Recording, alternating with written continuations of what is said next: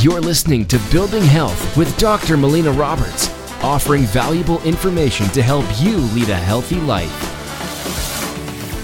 Welcome, I'm Dr. Melina Roberts, and I want to talk about bile flow.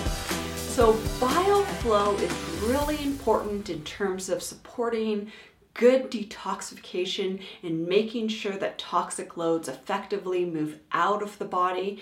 We need proper bile flow in order for us to have good fat metabolism, and we need fats in order to support our cell membranes, our nervous system, our hormones.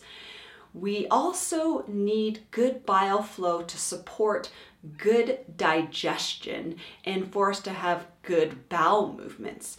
So there's a lot of importance that goes into good bile flow. So what I want to go through today is I want to go through four tactics for helping to improve good bile flow. Now, one tactic is for us to chew slowly. When we chew slowly, then we actually give our body some time to produce all of the fluids and to produce the amount of bile that we need in order to properly digest our foods and metabolize those fats and properly detoxify the body. So, chewing slowly is one tactic to improving bile flow. Another tactic to improve bile flow is to take choline.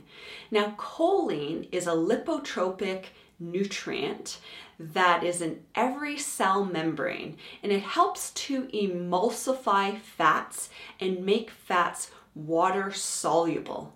Choline helps with lipid transport, it helps with nerve conductivity, it helps to repair the liver, it helps with brain function, it helps to control the deposition of fat into the liver, so it helps with fatty liver. So we can get choline from food sources or supplements. And some of those food sources that choline can come from is from eggs, it can be from lecithin, and it can be from soy lecithin. But if it's from soy lecithin, you want to make sure it's from a non GMO source. You can also get it from sunflower lecithin, you can get it from cauliflower, or you can get it from um, beef. But again, if it's beef, you want it to be from a clean source like an organic grass fed beef source. So these are different ways that we can be incorporating choline into our diet. So, another tactic to improve bile flow is to incorporate fermented foods into our diet. So, fermented foods are really good for helping to build up that microbiome. But the other thing that it helps to do is actually helps to stimulate digestive juices and digestive enzymes, and it also helps to stimulate the bile flow. And one of the things that really helps in terms of those fermented foods is actually the liquid of those fermented foods called brine. So, not wine, but brine. And that's a liquid that helps to stimulate the bile flow. So, some of those fermented foods that we can be incorporating into our diet would be things like sauerkraut and kimchi and kombucha.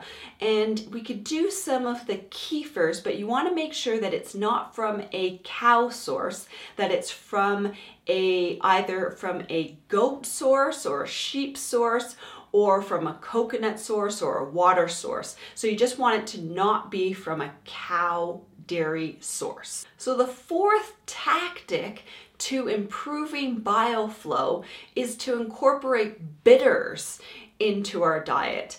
And bitters is definitely something that we tend to forget about. You know, we think about sweet and we think about salty, but we don't think about the bitters.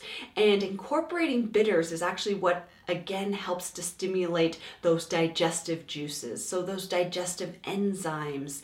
And it's going to also help to stimulate that bile flow. So, some of the foods that we could be eating in order to be taking in these bitters and helping to stimulate the bile flow would be things like apple cider vinegar.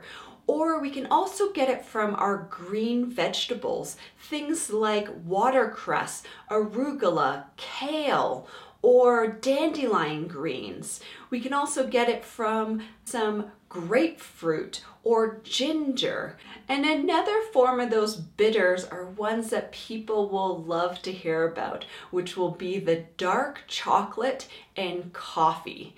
So these are different ways that we can be stimulating the bile and trying to get the bile to flow better. And we when we get the bile to flow better, our body will detoxify better, our digestive tract will work better, and we will be able to effectively absorb the fats from the foods we're eating. So these are just some different tactics to improve bile flow. So thank you so much for watching. I encourage you to start to incorporate these tactics into your daily life and try to really improve your bile flow. Thank you so much for listening. If you've enjoyed this podcast, please like it, share it with your friends and family, make a comment below, help us spread the word of creating health.